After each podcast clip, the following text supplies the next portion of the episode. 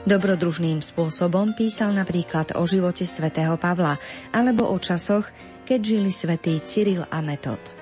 Práve tento spisovateľ bude hosťom v dnešnej literárnej kaviarni, ktorú práve otvárame.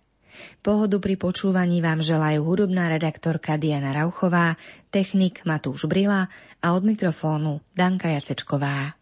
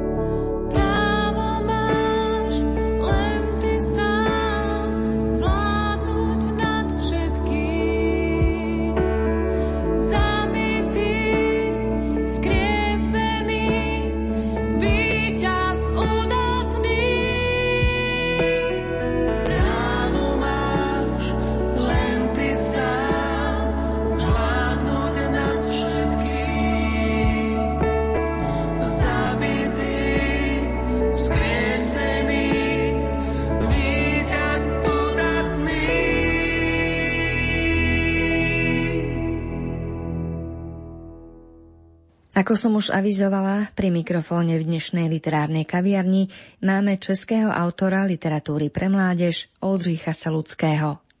Kým ho pustíme k slovu, zo pár faktov z jeho života.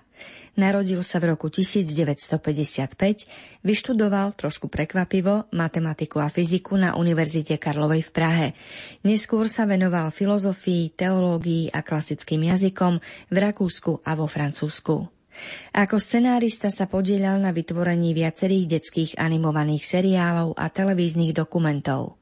Za knihu Pavol Dobrodruh viery, preloženú do anglického jazyka, získal v roku 2009 cenu za najlepšiu katolícku knihu pre deti.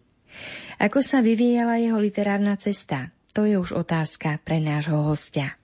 No, já pocházím z Jižní Moravy, která je hodně katolická, z katolické rodiny, takže od dětství jsem víru dostal takřka do kolébky.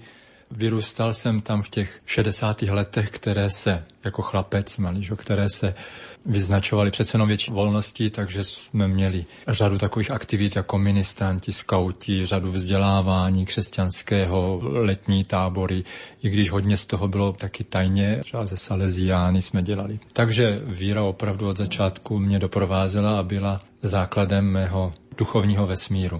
Střední školu jsem dělal taky ještě na Jižní Moravě, ale protože jsem se chtěl věnovat, velmi mě přitahovalo výtvarná činnost malba a na střední škole mě pan profesor tři dní řekl, že teda je mu to líto hrozně, ale že musí do posudku mi napsat. Na žádný humanitní obor mě nedoporučí, protože v tak malém městě všichni vědí, kdo chodí do kostela a kdo nechodí. Takže jsem se přihlásil na matematiku, tam jsem se dostal, vystudoval jsem pět let na Karlově univerzitě čistou matematiku se zaměřením teoretická kybernetika. A jestli se tomu někdy v praxi věnovali? Ne, ne, nevěnoval jsem se tomu nikdy. Přihodilo se totiž eh, během té, už jako během prvního ročníku, jsem se setkal s malou skupinkou podobně orientovaných mladých lidí, kteří dělali tajné semináře kolem otce Habáně. Metoděj Habáň to byla jedna z velkých postav meziválečného katolického rozkvětu kulturního, byl to Dominikán a Dominikáni z Olomouce vyvíjeli řadu kulturních a duchovních aktivit. V té době už to byl starý pán, ale stále aktivní a nám dělal přednášky z filozofie, z duchovního života a taky nám otevřel oči na duchovní rozkvět katolicismu meziválečný, kde byly v českých zemích taková jména jako Čep, Zahradníček a taky na Eh, na francouzskou kulturu, která pro mě byla velkým objevem. Zamiloval jsem si filozofa, který se jmenuje Jacques Maritain a pak ještě i jiné filozofy podobného zaměření a francouzští autoři katolického zaměření v první republice hodně ovlivňovali i ten duchovní svět u nás. Takže vlastně to bylo otevření i tohohle vesmíru, to znamená tvořivosti, která vychází, duchovní, kulturní tvořivosti, umělecké tvořivosti, která vychází z víry. A to ve mně tak rezonovalo, to bylo něco, co mě tak ovlivnilo, že jsem po skončení matematických studií prostě do té matematiky nenastoupil. Věděl jsem, že i když jsou tam věci, které se mi líbí, tak to dělat nechci, že svůj život chci zasvětit jiným věcem, takže jsem zvolil řešení, které vedle mě zvolila řada lidí z kulturního prostředí, Dělal jsem několik let nočního hlídače v Národopisném muzeu na svazích Petřína. Byla to krásná doba, na kterou z radosti vzpomínám, protože noci jsem trávil tam četbou poezie a psaním a tvorbou. Viděl jsem, že to je jenom do šuplíků, že to nikdy publikované nebude, ale přece jsem to dělal a teď jsem za to vděčný, že jsem toho prostě nenechal, neřekl si, to nemá smysl, proč bych psal, když mi to nikdo nikdy nebude publikovat, proč bych se snažil. Kdybych eh, podlehl téhle skepsi, tak teď by žádné knihy neexistovaly. No ale tehdy jsem prostě jsem tvořil, přes den jsem pak měl volno, musel jsem se taky občas trochu vyspat, že to bylo přece jenom potřeba, ale měl jsem volné dny a, a setkávali jsme se s přáteli, samozřejmě dělali jsme ty tajné semináře, přednášky, později jsem začal sám přednášet. Tohle všechno se opravdu jako zúročilo po té, tom svobodném světě, kde jsem mohl začít tvořit Začal jsem také přednášet po 90. roce na pedagogické fakultě, ale pořád jsem cítil, že tohle není moje povolání při první příležitosti, která byla nešťastná nebo tak bolestná, protože to byl onemocnění, vážné onemocnění mojí ženy, ze kterého se naštěstí uzdravila, ale při té první příležitosti tehle jsem té výuky nechal, protože mě přitahovala tvorba. A tehdy jsem začal, trošku jsem překládal z té francouzštiny, kterou, která je mi nejbližší z cizích jazyků, ale tehdy jsem začal tvořit. Napřed v souvislosti s pedagogickou činností jsem vytvořil nějaké čítanky pro, pro učitele na základě příběhů. A pak jsem začal dělat hodně pro televizi a pro, psal jsem scénáře na animované filmy, na dokumentární filmy a teď v poslední době se věnuju nejvíc knihám. Toto bylo v ktorom období, keď ste začali teda svoj sen premieňať na skutočnosť? Po 89. roce. Paradoxní je, že na pedagogickou fakultu jsem nastoupil do ústavu, který se až do té doby jmenoval Ústav marxismu-leninismu, nebo katedra marxismu-leninismu, že jo. Ale tehdy po revoluci, po změně byla změněna v katedru výuky demokratické občanské nauky a vytvořila se tam nová skupina, Šéfem katedry se stal tehdy profesor Petr Pidha, tajně svěcený kněz, který se později stal i ministrem školství. A my jsme s ním začali vytvářet to nové ministerstvo demokratické, nás pověřilo vytvořením nových osnov pro demokratickou občanskou nauku. No, takže to byla pedagogická práce a vedle toho jsem začal psát a publikovat. Ako sa volá vaša prvá kniha, ktorá tak hmatateľne uzrela svetlo sveta, že bola vydaná a kto ju vlastne vydal? První knihou z mé vlastní dílny, mé vlastní tvorby byla kniha Pavel Dobrodruh víry, pro děti také. Ta vlastně začala, první podoba tohoto příběhu byla filmová. To byl animovaný film, který jsme natočili ve spolupráci s francouzskou křesťanskou televizí a Karmelitánské nakladatelství potom mě požádalo, abych napsal podle toho animovaného filmu, nebo paralelně s tím filmem napsal knihu. Není to vlastně ještě román v pravém slova smyslu, ani román pro mládež, protože se držím té základní osnovy, kterou jsou apoštolské skutky. Protože je to kniha pro mládež, tak samozřejmě vybírám ty nejdramatičtější momenty a ono v životě svatého Pavla jich bylo hodně, že jo. Kamenování, piráti, bandité, pronásledování, ale je tam taky atenský areopág, na kterém Pavel káže, jsou tam ty podstatné zastávky eh, jeho misijního působení a když jsem začal vytvářet tu knihu, tak jedna z takových důležitých událostí vnitřních, která se přitom stala, byla možná to, že jsem si najednou uvědomil, jak podstatný je rozdíl mezi jazykem filmovým a jazykem literárním. Tady jsem byl najednou nucený scénář, který jsem napsal jako scénář, přetvořit v knihu. A viděl jsem, že to musím vzít úplně jinak. Samozřejmě ta jinakost ještě nebyla dotažená do konce, protože přece jenom jsem se, zadání bylo udělat knihu, která běží jakoby paralelně s filmem.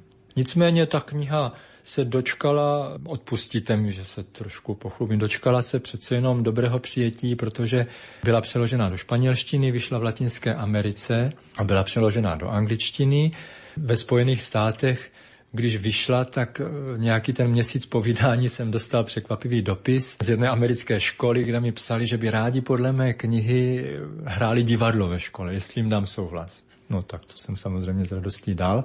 A potom asi půl roku potom nakladatelství zprostředkovalo dopis, vlastně takový diplom, že Združení všech katolických, amerických a kanadských nakladatelů a knihkupců dalo svatému Pavlu za rok 2009, myslím, to bylo první cenu za nejlepší katolickou knihu pro mládež. Každý rok dávají. Já jsem z toho měl jenom ten diplom, ale možná, že to byl nepřímý trošku i důvod, proč pak karmelitánské nakladatelství si přálo pokračovat v produkci a vznikl Strážce ohně.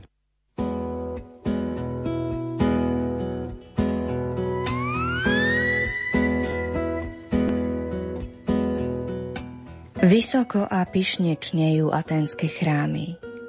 Rovnako vysoko a pyšne, ako sa vypínajú tí, ktorí sa v Aténach považujú za múdrych. V dlhých bielých odevoch, bez najmenšej poškvrny, sa prechádzajú po námestiach a jeden od druhého vyzvedajú, čo sa kde prihodilo nového. Zvedaví sú, to áno. Ale múdri? Atény sú ďalšou zastávkou na druhej ceste Apoštola Pavla. Hneď z rána vyšiel za mesto.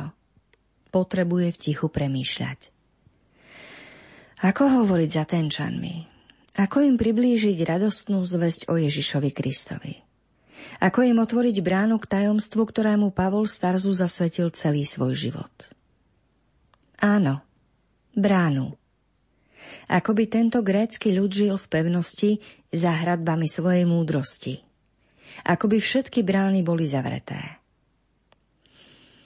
Ako len otvoriť aspoň jednu z nich? Pavol sa zastavil. Pri ceste bol olivový háj a pod mohutným stromom stál kamenný oltár. Bolo na ňom po grécky napísané Neznámemu Bohu. Pavol udivene pokrútil hlavou. Oltár pre neznámeho boha? Hej, priateľ! Zavolal na vinára, ktorý strihal révu na druhej strane cesty. Čo znamená tento nápis? Vinár sa lišiacky usmiel. Ty musíš byť zďaleka, keď to nevieš. Inde nie sú asi takí šikovní ľudia ako u nás však. Tak aby si vedel, my Atenčania si ctíme všetkých bohov a prinášame im náležité obety. Ani s jedným z nich ale nie je dobre si to rozhádzať. No čo keby sme pri všetkej opatrnosti na nejakého toho boha zabudli? Čo keby sme nejakého boha ani nepoznali? A on by si prijal byť v Aténach uctievaný. Nuž, tu má svoj oltár ten neznámy boh. Hm, múdre. Nemám pravdu?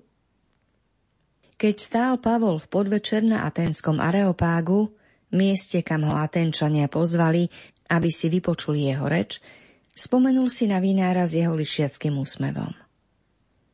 Atenčania. Obrátil sa na zvedavých poslucháčov. V celom svete je známa vaša zbožnosť. Ja som sa o tom sám dnes presvedčil. Narazil som dokonca na oltár, ktorý ste zasvetili neznámemu Bohu. A práve o tomto neznámom Bohu chcem dnes večer s vami hovoriť. Medzi poslucháčmi bol aj tučný filozof Krates so svojim priateľom Zenonom. Ten naopak vyznával striedmu stravu a bol vychudnutý ako šindeľ. Že si ale tento nováček trúfa, zazýval Krates. Nás chce poučať o neznámom Bohu. Len počkaj, zašomral Zenon. Však my mu ukážeme, v akom hniezde si trúfol spievať. Boh je totiž iba jeden, pokračoval Pavol. To On stvoril celý svet, dáva nám život. Od Neho pochádzajú naše najlepšie myšlienky i najhlbšia radosť v srdci. Je to papagáj, uškrnul sa Zenon. Opakuje to, čo počul inde. Tučňak Krates znudene zývol. A ja som dúfal, že nás aspoň trošku pobaví. Tento boh raz bude súdiť svet a všetky naše skutky, hovoril práve Pavol. Dokonca k tomu ustanovil jedného muža, najlepšieho zo všetkých. A aby sme verili, že práve tento muž nás bude súdiť, Boh ho vzkriesil z mŕtvych. No to sa podarilo. Počul si to Zenon? Vzkriesiť z mŕtvych? Čo sa nám to ten chlapík pokúša zavesiť na nos? Nejako sa mu to v hlave pomiešalo chudáčikovi. Na našom slávnom areopágu by sa však takéto reči trpieť nemali. Sleduj ma. Elegantne ho umlčím. Zenon pristúpil k Pavlovi, chytil ho okolo ramien, podobne ako keď profesor odvádza slabého žiaka od nevydarenej skúšky. Určite si unavený, máme tu horúčavu však. A toľko neznámych ľudí okolo. Človeka to rozruší. Vieš čo? Odpočinieš si, zotavíš sa a všetko nám pekne porozprávaš inokedy, dobre? Z davu sa ozval chichot. Atenčania sa na Zenonovom vtipkovaní dobre bavili. Pavol sa rozhliadol dookola. Nie, tu už naozaj nemá čo hľadať. Atenčania sa považujú za najmúdrejších a ich múdrosť je ako múr, pevnejší a tvrdší ako z kameňa. Keď opúšťal zamyslenie Areopák, nevšimol si, že jeden z hlavných členov Aténskej mestskej rady sa od ostatných oddelil a nasleduje ho. Dostihol apoštola vo samelej uličke. Volám sa Dionýs Areopagita, oslovil aténsky radný Pavla. Nesúhlasím so správaním ostatných. Mám priateľov, ktorí by radi naslúchali tvojim slovám. Pôjdeš so mnou? Pavol prijal pozvanie a veľa dní potom vyučoval Dionýzových priateľov. Tých, ktorí prijali vieru, a poštol pokrstil. Když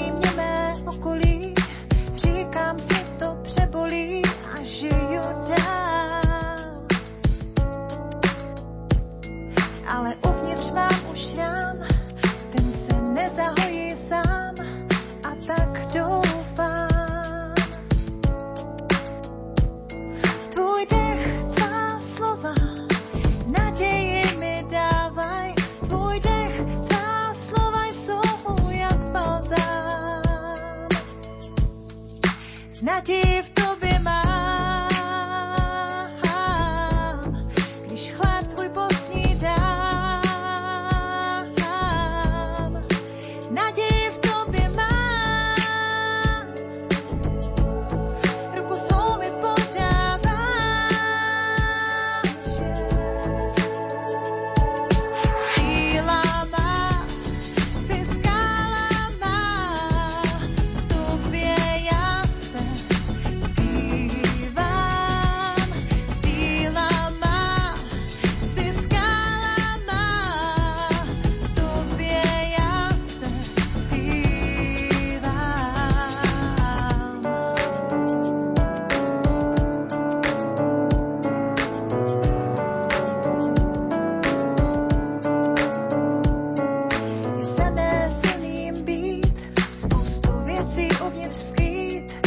she died.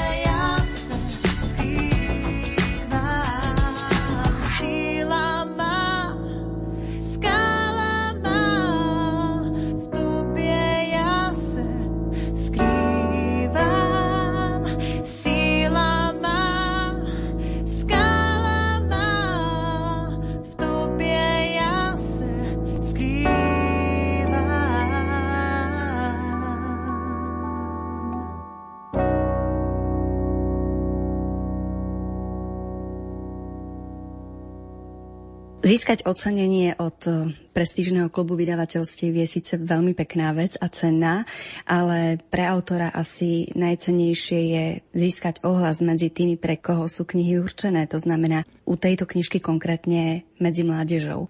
Pavel Dobrodruh víry, abych pravdu řekl, tak já jsem měl víc ohlasů, které se vztahovaly k filmu. Ale možná je to proto, že lidé nějak spontánně, když ten film vidí, tak spontánně o něm hovoří.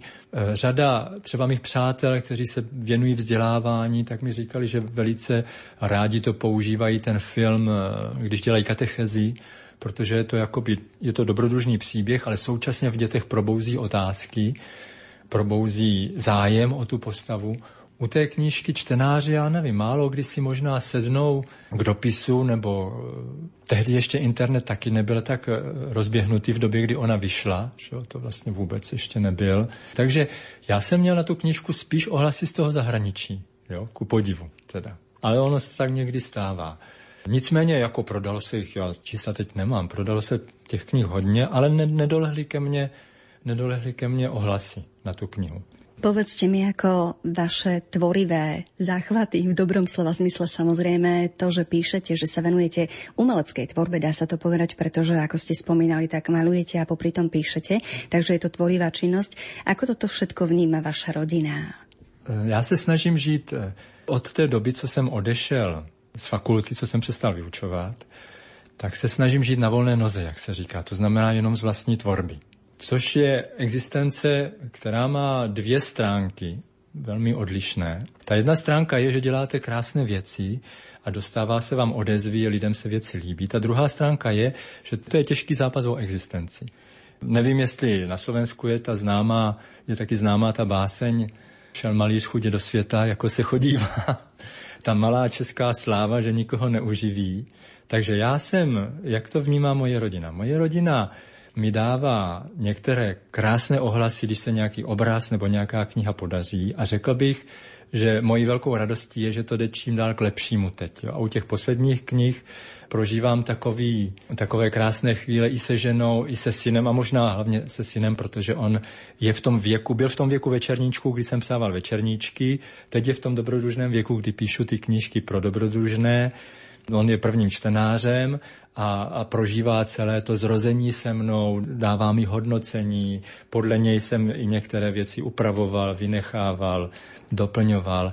Takže to je, to je taková ta krásná stránka, která je neocenitelná a vlastně je součástí toho, proč to dělám tak rád. Ta druhá je, že rodina musí mít tu trpělivost, eh, snášet to, že prostě tahle činnost někdy eh, nezajišťuje v tak velké míře rodinné potřeby, jak by to mohl být. Diplomaticky byl, povedané.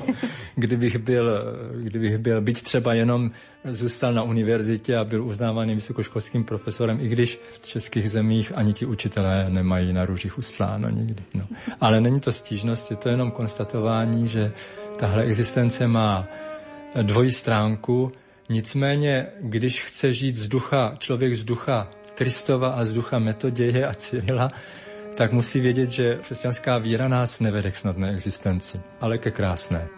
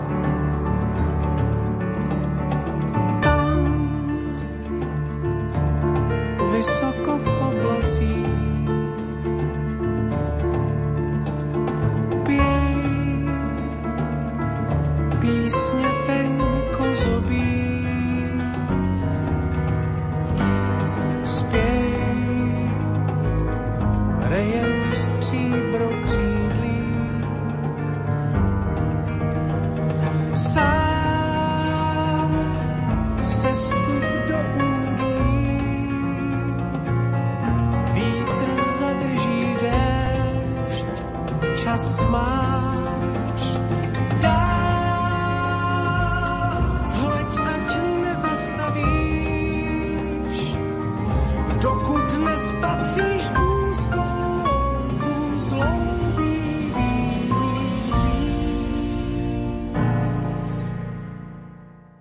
sa ohňa. Promo tejto knižky bolo vlastne aj dôvodom, prečo ste prišli na Slovensko, keď nahrávame tento rozhovor. Prečo práve stredoveká tematika obdobia, kedy žili a pôsobili svätý Cyril a Metod?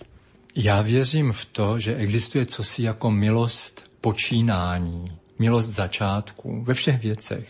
A příchodem Cyrila a Metodie na Moravu se položil jakýsi začátek, který už se nikdy nezmění, už nikdy nebude mít křesťanství v našich zemích, a tím myslím Slovensko, Moravu, Čechy, protože tehdy to byla jedna oblast, jeden lid, který sice žil v různých kmenech pod různými předáky, ale mluvil jazykem jedním, jazykem, kterým si rozuměli, tak jako rozuměli staroslověnštině, nebo respektive slovanskému jazyku dalekých Makedonců, kteří žili v Řecku, jazyku Cyrila a Metoděje, který oni znali od své matky, tak si samozřejmě všichni rozuměli, ať žili na dnešním Slovensku, Moravě nebo v Čechách, tak si rozuměli, ty slovanské jazyky ještě nebyly rozdělené. V té době, v tomto našem území, v těchto našich krajích byl položen jakýsi základ. A pro mě je fascinující právě to, co se tehdy, ten začátek, ta milost začátků, počínání křesťanství v našich zemích, která se tehdy udála. To fascinující na tom je, a to určující si myslím na tom je, že na počátku stojí Konstantin Cyril, který není jenom kněz misionář, který je učenec, básník a literární tvůrce. To není vůbec samozřejmé. Když si proberete dějiny jiných národů, svatý Bonifác pro, pro germánské kmeny. Nebudu to tady jmenovat, jo, všichni ti misionáři, kteří se rozjeli po Africe, po Latinské Americe. Trtivá většina z nich nebyli žádní profesoři, nebyli žádní básníci, žádní literáti. U nás to takhle bylo. A já si říkám, budu to klást jako otázku, nemůžu to klást jako tvrzení, budu to klást jako otázku. Je to opravdu jenom náhoda, že ty velké svaté postavy, určující postavy našich dějin, vynikaly svojí kulturní úrovní, svojí vzdělaností nebyli to žádní manažeři, politici, knížata, králové obvyklého ražení. Svatý Václav, který poznamenal české země, byl mimořádně vzdělaný na svou dobu. Mimořádně. Karel IV., který, když už se při provádění Prahou o někom mluví, tak se mluví o něm, že jo. Napsal svůj vlastní životopis, takže nejenom na rozdíl od většiny králů tehdejší doby uměl psát, což znamenalo uměl psát latinsky, že jo. Ale byl literát, byl tvůrce. Je zbytečné přejít až do moderní doby a, a říkat, že ti prezidenti, na které si vzpomínáme, byli buď vysokoškolští profesoři nebo, nebo literární tvůrcové. Že jo? Takže samozřejmě je to taková hypotéza. Ale já si myslím, že tady byl položený jakýsi začátek, jakási výzva pro křesťanství v našich zemích k tomu, aby se dalo nést nejenom duchovní, ryze duchovní náboženským nábojem, ale i tou výzvou ke vzdělanosti, k tvořivosti, ke kulturnímu, ke kulturnímu rozvoji. A to je, to je na tom velkomoravském období fascinující. Samozřejmě jsou to věci, které jsem poznával postupně. Když třeba jsem srovnával misí byzantskou a misí franskou, to je obrovský rozdíl. Ja mám taký pocit, aj keď som si čítala úryvky z tejto vašej knihy, ako keby to písal niekto, kto bol ich súčasníkom, má to odpozorované a jednoducho píše to, čo zažil na vlastnej koži. Ako je možné, že ste sa takýmto spôsobom dokázali vnútorne ako keby infiltrovať do toho obdobia, takže to človeku príde naozaj ako úplne reálna vec? Já mám velikou radost, že jste vycítila, anebo dokonce i prožila to, co vlastně bylo mým cílem a počátečním impulzem.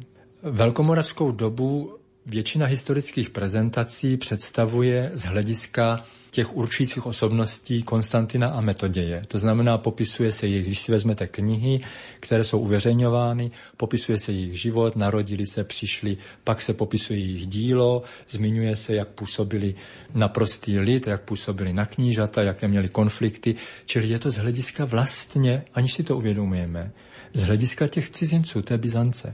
A já jsem chtěl dětem, nebo spíš těm mladým, zprostředkovat pohled odinut, právě z hlediska té Moravy.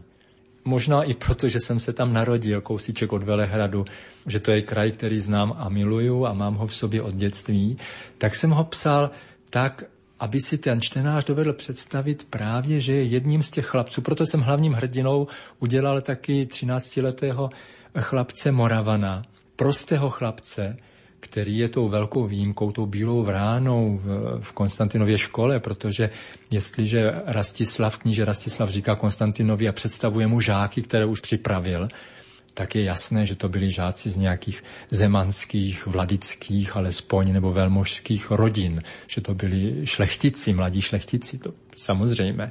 A já jsem hrdinou udělal prostého chlapce z malé moravské vesničky, tím ten kontrast je ještě větší, celý ten příběh jsem psal ne z jeho pohledu, není to psáno v první osobě, jakože on to vypráví, ale snažil jsem se právě se na to dívat tak, jak on do toho příběhu vstupuje a samozřejmě to bylo usnadněno taky tím, že tím moravským klukem jsem já. Že jo.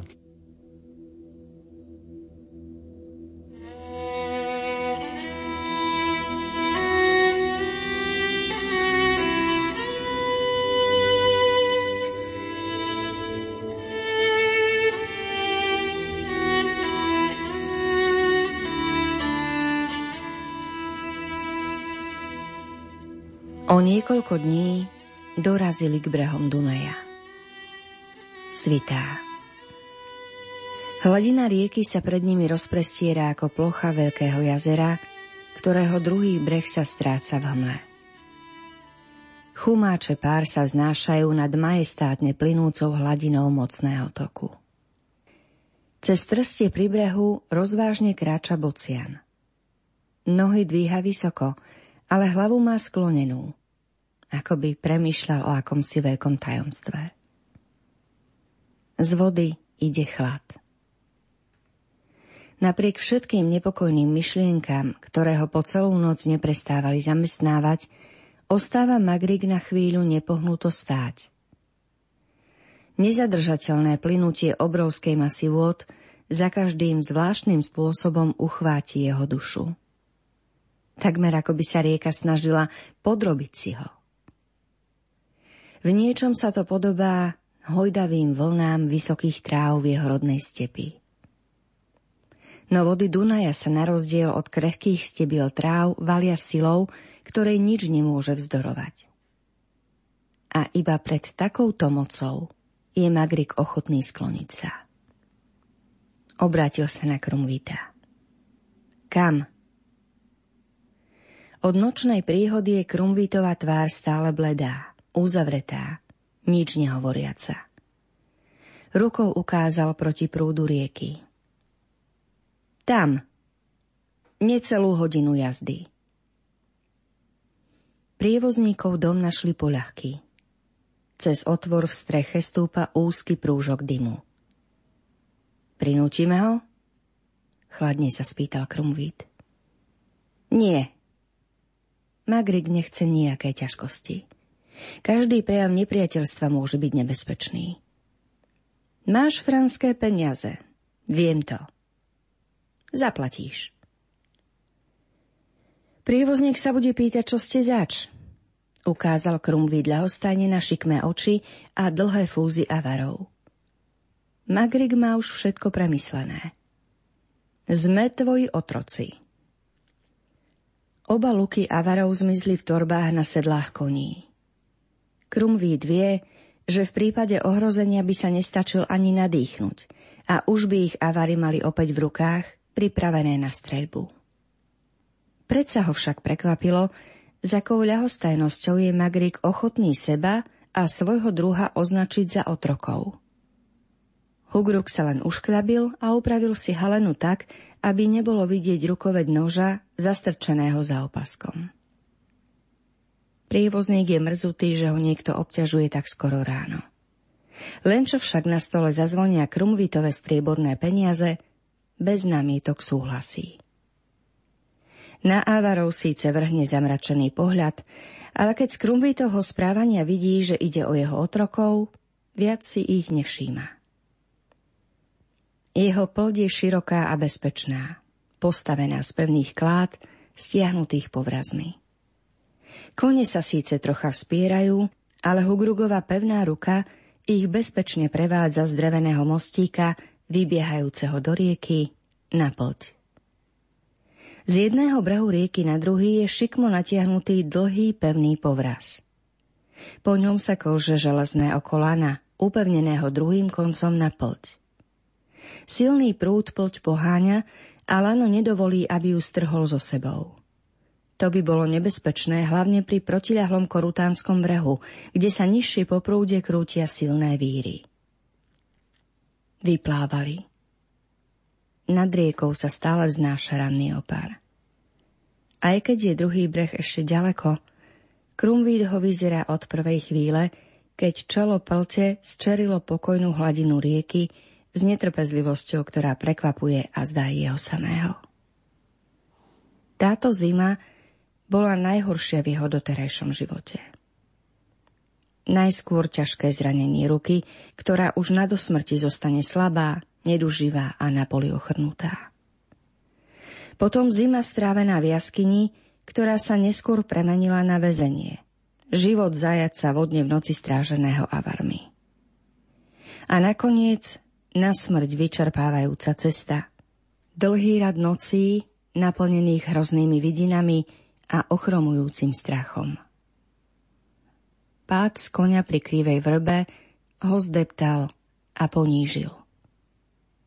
Nie je to však to najhoršie. Krumvítovú myseľ najviac gňaví a zviera vedomie, že kde si na dne duše sa krčí nepochopiteľný, nezvládnutelný strach, ako dravá šelma pripravená kedykoľvek zautočiť. Všetky tieto udalosti a zmeny v živote Gunterovho zveda spôsobili, že teraz vyzerá hranicu korutánskej krajiny s túžbou podobnou túžbe dieťaťa, ktoré sa po dlhom odlúčení vracia k matke. Sám sebe by nepriznal, ako veľmi túži vrátiť sa tam, kde bol v posledných rokoch jeho domov. Korutánsko je najvýchodnejšou časťou ríše kráľa Ľudovíta – práve tou časťou, ktorá na severe susedí s Moravou, krajinou kniežaťa Rastislava. Krumvít viedol vo svojom živote najskôr dlhý čas túlavý život, počas ktorého spoznal mnohé cudzie krajiny a vďaka svojmu prirodzenému talentu sa naučil mnohé jazyky. Posledné roky však strávil tu v Korutánsku, na hrade pána z Hohenbergu. A teraz má zda prvýkrát v živote pocit, že sa vracia domov. Polt je už za polovicou rieky. Opar nad hladinou sa trhá, ale breh ešte stále nevidieť. Krumvitov pohľad sklzol na prievozníka. Svoju prácu robí pokojne a ľahostajne, tak ako bol po roky zvyknutý. Ľahko udržiava poď v takej polohe, aby bezpečne mieril k druhému brehu. Krumvít pohliadol na avarov. Kone držia za úzdy, hlavy majú sklonené, sú nehybní, pokorní, ako je zvykom u otrokov. Spomenul si na svoj prvý večer v ich jaskyni. Vtedy k ním pocítil niečo ako vďačnosť. Vedel, že ho zachránili pred istou smrťou. Potom sa všetko zmenilo. Odmietli vydať sa na cestu podľa jeho želania. Odmietli podriadiť sa mu a namiesto toho z neho na dlhé týždne urobili svojho väzňa, takmer otroka.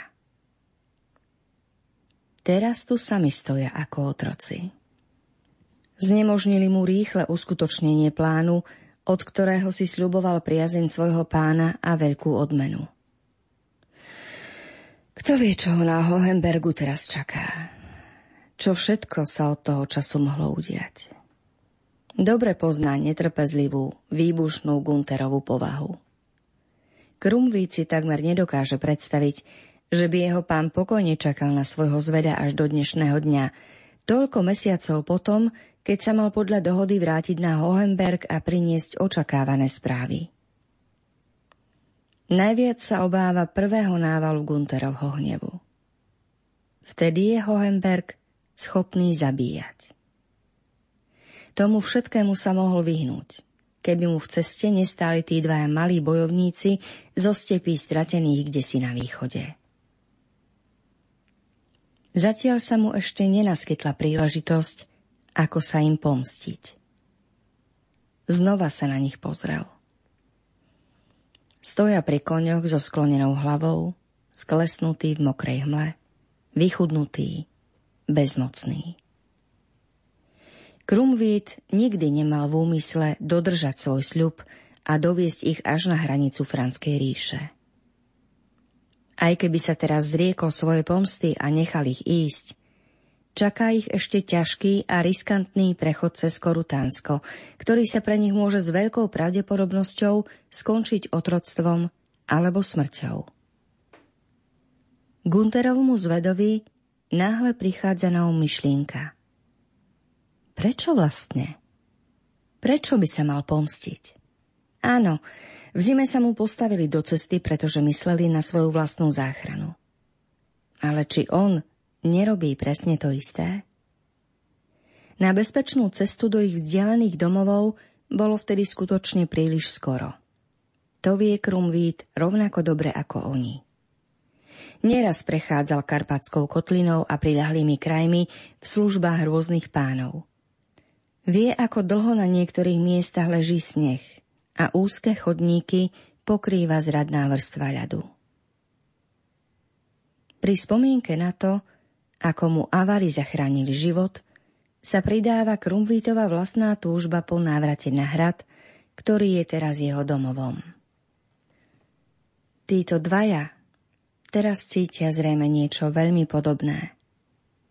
Lenže on má domov na dohľad a ich čaká ešte dlhá, Veľmi dlhá cesta. Nech si idú. Nechá ich ísť. Len čo budú v Korutánsku. A to je o chvíľku. Počká na vhodnú príležitosť, keď sa od nich bude môcť otrhnúť a nechá ich odísť. Tak či tak sa len ťažko dostanú domov živí.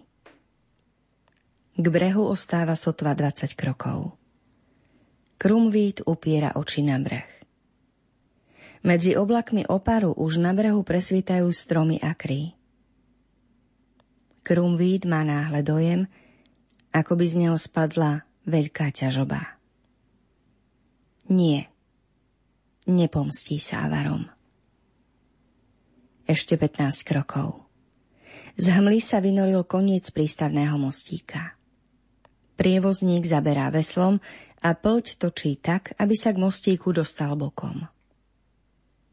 Opar sa ešte viac pretrhol. Náhle sa ukázal veľký kus brehu a cesta vedúca do vnútrozemia, do Korutánska. Cesta k domovu. Krumvíd na ňu dychtivo uprel oči a skamenel. Na brehu stojí Gunther, barón z Hohenbergu a za ním dvaja jeho zbrojnoši. Ty si nádherný,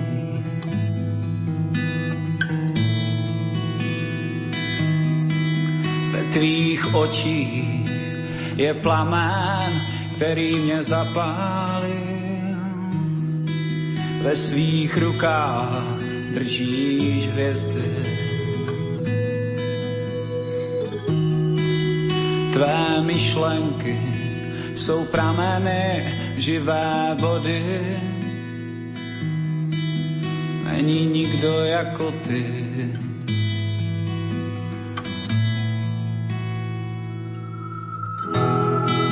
Nikdo mě nemiluje jako ty.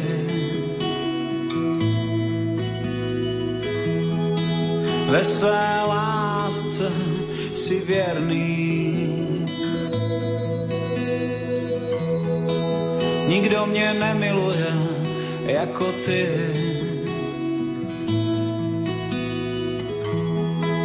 Ve své lásce si tak věrný.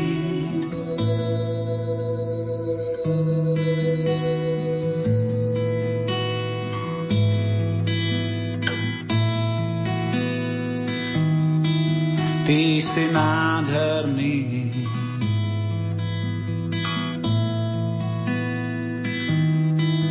Ve tvých očích je plamén, který mě zapálil. Ve svých rukách držíš hvězdy. Tvé myšlenky jsou prameny živé vody. Není nikdo jako ty.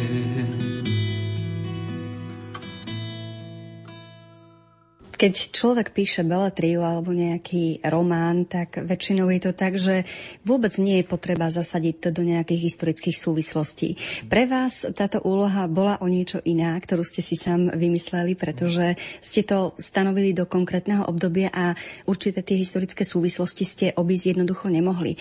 Nakoľko, napriek tomu, že je to dobrodružný román, ste cítili potrebu si naštudovať informácie týkajúce sa toho obdobia, naozaj tie historické dáta, nakoľko nakoľko sa človek povedzme môže spolahnúť, že naozaj tá situácia v tom 9. storočí mohla vyzerať práve takto? Já jsem cítil velice silnou potřebu studia. Možná i tím, že jsem hodně velkou část svého života studoval a přednášel dokonce. Takže jsem si, takže jsem si ten, té historické reálie nastudoval, pročetl. Je třeba říct, že dnes existují velmi spolehlivé materiály. Masarykova univerzita v Brně vydala čtyři svazky s původními dokumenty, z Velké Moravy, dokonce v překladech, to znamená, jeden sloupec je v původním jazyce, například latinský nebo řecký nebo staroslovenský a druhý sloupec je v překladu. Takže tam opravdu slyšíte, když je dopis papeže adresovaný východofranskému králi Ludvíku Němci nebo pasovskému biskupu Hermanrichovi, tak ten dopis čtete a slyšíte, jak ten člověk mluvil.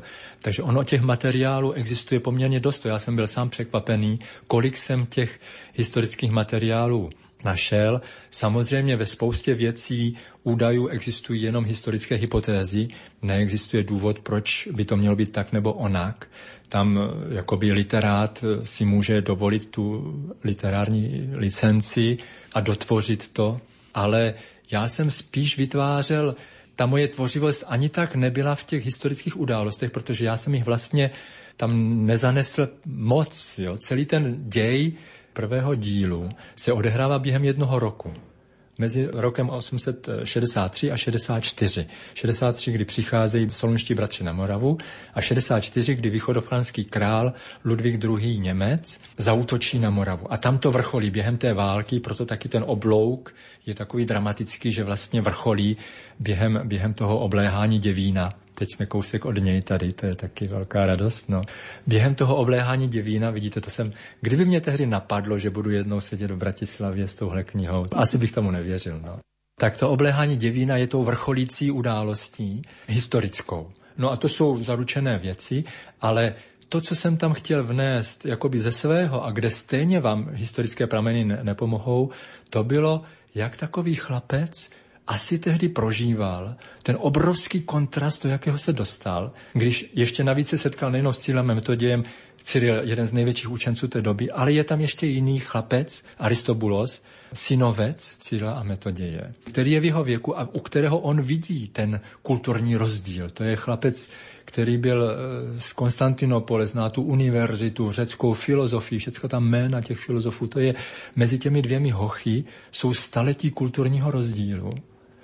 A teď si představit, že opravdu ti moravští kluci vstoupili do té školy a najednou se jim otevíral tenhle vesmír, to je něco fascinujícího. A spíš tohle jsem chtěl z toho hlediska jakoby věcného obsahu tam dostat. Ale samozřejmě všechny ty historické události jsem si nastudoval. Ještě trošku víc jsem je musel studovat pro ten druhý díl, protože ten pokrývá delší období, ten pokrývá věznění a soud a arcibiskupa Metoděje, takže tam těch historických prvků vstupuje mnohem víc. Ale i tady, eh, tady ty základní věci jsou věrné. Čo by ste chceli odkázať čitateľom svojich kníh na Slovensku a všeobecne aj čitateľom dobrej literatúry? Byla určitá období v dějinách křesťanství a v dějinách katolicismu zvlášť možná, kdy u nás a dokonce i v té Francii, kterou mám tak rád, kdy katolictví bylo považováno za, řeknu to teď hodně ošklivě, ale ty termíny jsou pokládány za kulturně méně cenné. Kdy třeba církev se stáhla naprosto od vývoje moderního umění konec 19. století. Vznikaly obrazy, které byly jakýmsi zašlým akademismem, které neměly s moderním uměním nic společného. Vznikala literatura, která z literárního hlediska byla nehodnotná a byla vydávána jenom proto, že tam se hovořilo o svatých.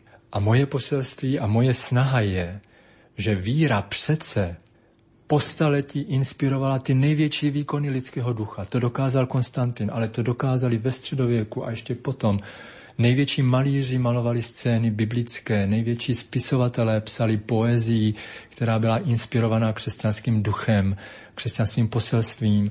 A já bych byl hrozně rád, kdyby křesťané si uvědomili, že kultura, kulturní projevy, umělecká tvořivost, literární, básnická tvořivost je něčím, čím mohou oslovit a probudit ducha dnešních lidí k vyšším hodnotám, aniž by tam padala náboženská slova nutně. Já teda, tyhle ty knihy jsou, tam je explicitně to náboženství je, že jo? ale dovedu si představit jiné věci, které třeba budu psát, kde to nebude explicitně náboženské, ale přitom z toho křesťanství tam bude to podstatné. Ten přínos, ten kvas, které křesťanství přineslo, vnožilo do, do lidských dějin, aby je přetvořilo a pozvedlo lidským duchám k výšinám, které dřív netušil. Tak to bych byl hrozně rád, kdyby ve čtenářích se trošku už v těch mladých probudilo a ty starší, aby se dali inspirovat podobné tvořivosti. Milí priatelia, rozprávali sme sa s českým autorom Oldřichom Saludským. V dnešnej literárnej kaviarni ste počuli krátke úrivky z jeho knihy Pavol Dobrodruh viery a z románu Strážca ohňa, situovaného do čias Cyrila a Metoda. Obe knihy vyšli v karmelitánskom nakladateľstve. Tá novšia, Strážca ohňa, v roku 2013. Viac informácií nájdete na internetovej stránke www.kna.sk. Za pozornosť vám ďakujú Diana Rauchová, Matúš Brila a Danka Jacečková, ktorá vás reláciou sprevádzala. Prajeme vám pekný zvyšok nedele.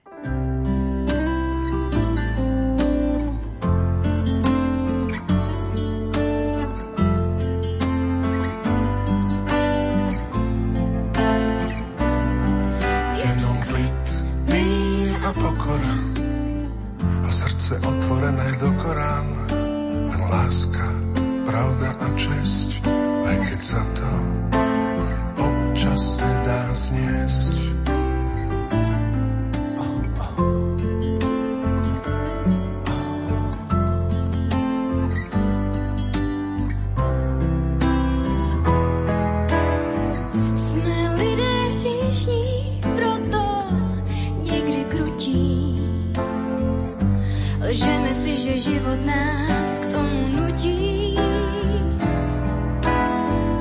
Svoj svet nosíme v sebe a za sebou. A každý máme svoje vlastné nebo práve preto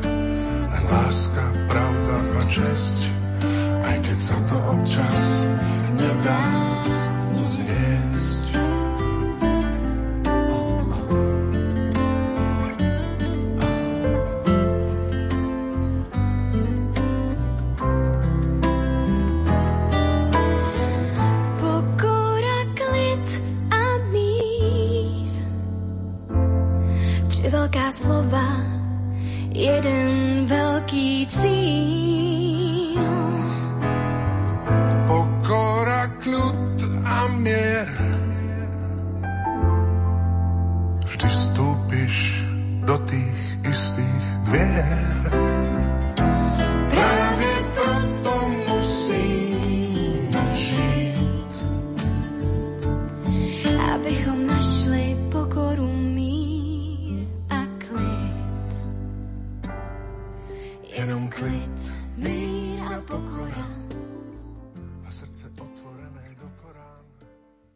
Naša katolícka cirkev sa ústami pápeža Františka rozhodla vyhlásiť rok 2015 za rok zasveteného života. Pri tejto príležitosti vás dramaturgia Rádia Lumen počas nasledujúcich piatich nediel pozýva na virtuálnu návštevu kláštorného prostredia prostredníctvom malého rozhlasového seriálu s názvom Vstup zakázaný.